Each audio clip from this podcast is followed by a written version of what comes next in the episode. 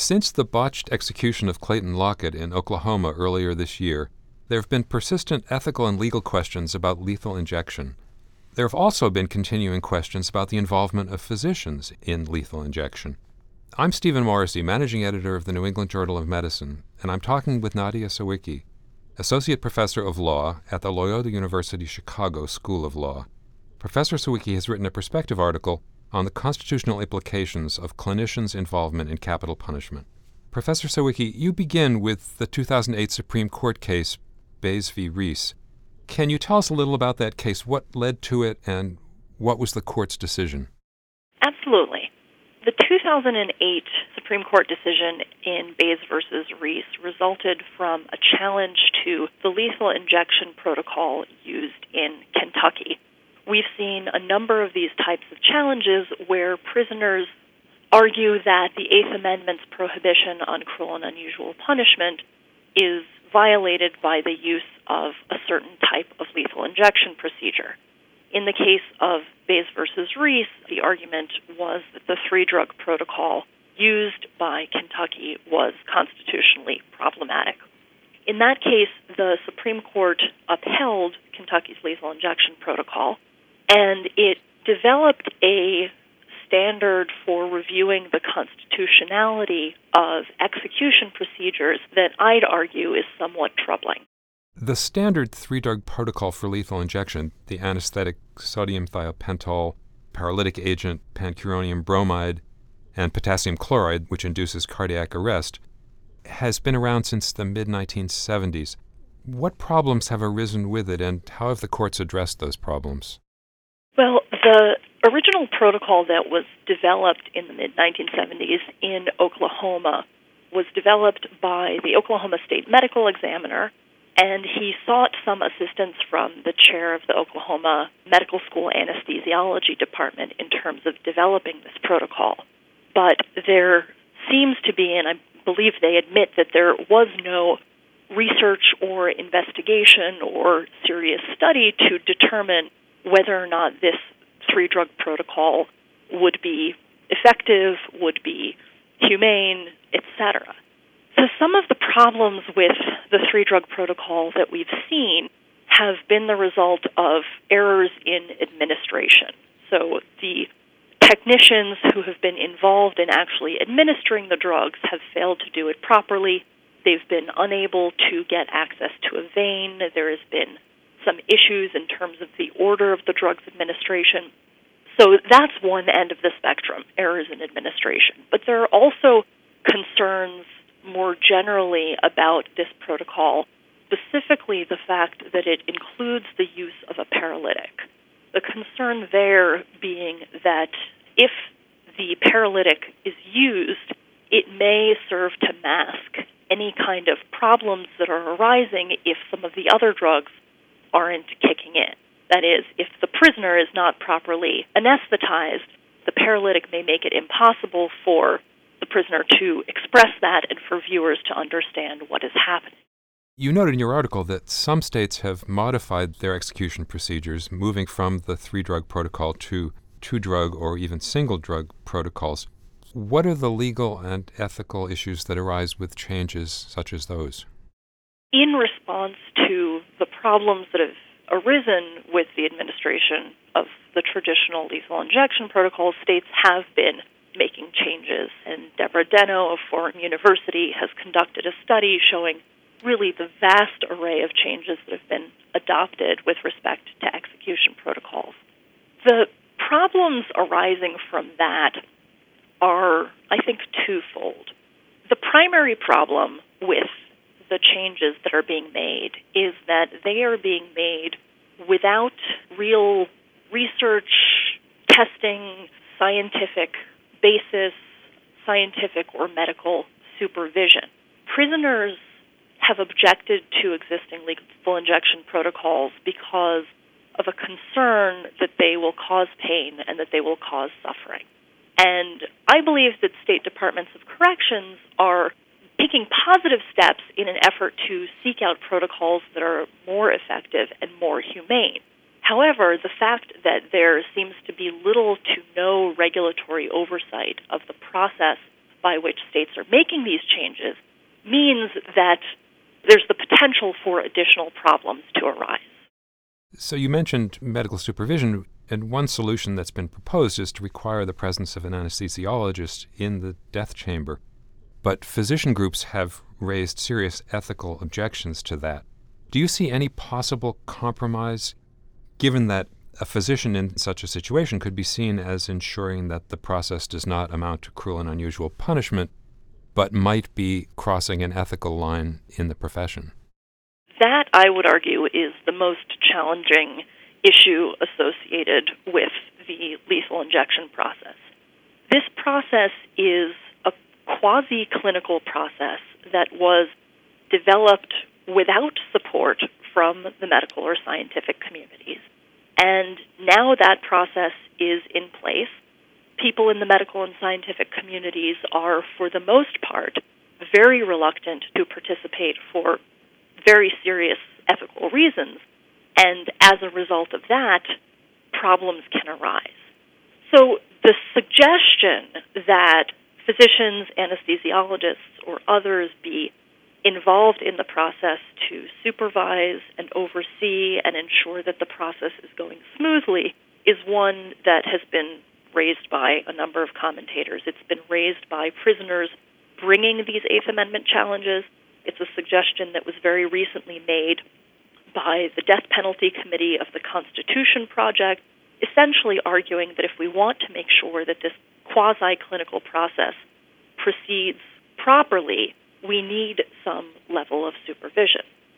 Obviously, the ethical prohibitions of the American Medical Association, the personal ethical convictions of many physicians, as well as the convictions of those who are simply opposed to the death penalty as a general matter, regardless of their professional affiliation, mean that it can be very difficult to find clinicians who are willing to participate. And there were a couple of cases in the past few years where states had challenges finding medical professionals to participate. There is no clear solution to this problem, as you can imagine.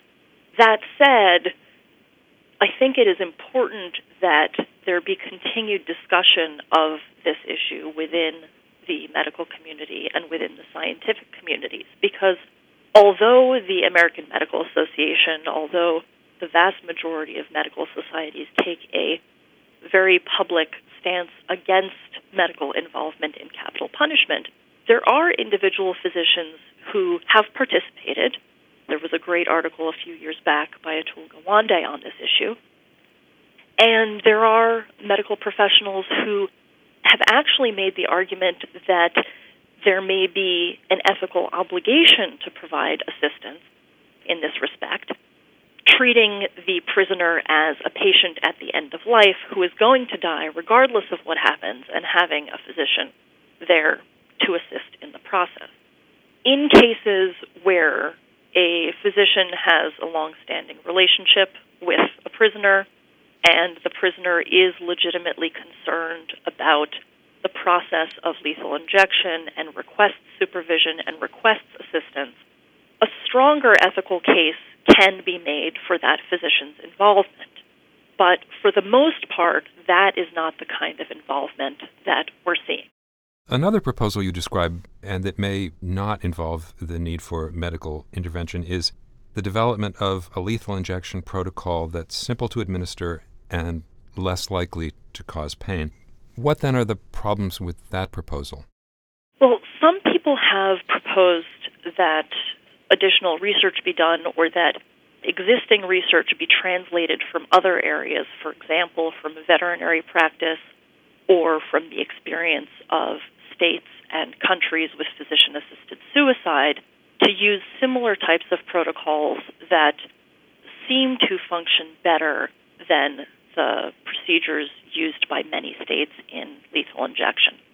The problem with that is that despite the lack of formal professional ethical objection as we see in the medical profession, the scientific communities, the research communities have been very unwilling, for obvious reasons, to get involved in this process. We've seen pharmaceutical companies unwilling to provide their drugs for the purposes of lethal injection.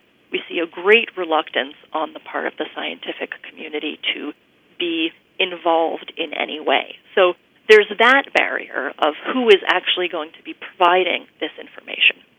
There are also concerns about the fact that the development of new lethal injection protocols might be considered research under either federal or state law. And there have been a number of recent papers looking into the possibility of whether state lethal injection reforms constitute research and constitute impermissible research that violates ethical and legal norms. Many states have regulations governing human subjects research that track the requirements of the federal common rule that's used for research conducted by or funded by the Department of Health and Human Services, and there's a risk that states trying to develop new protocols might run afoul of these problems. The reason I think all of this is particularly problematic goes back to the case that we started talking about earlier, Baze versus Rees, the 2008 Supreme Court case.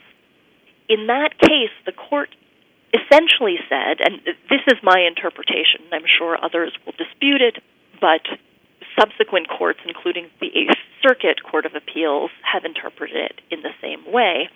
The Supreme Court in Baze versus Rees effectively said that the Eighth Amendment won't prohibit a lethal injection procedure unless it imposes a substantial risk of serious harm and unless the prisoner challenging that procedure can identify a feasible and readily implemented alternative that reduces that risk of harm.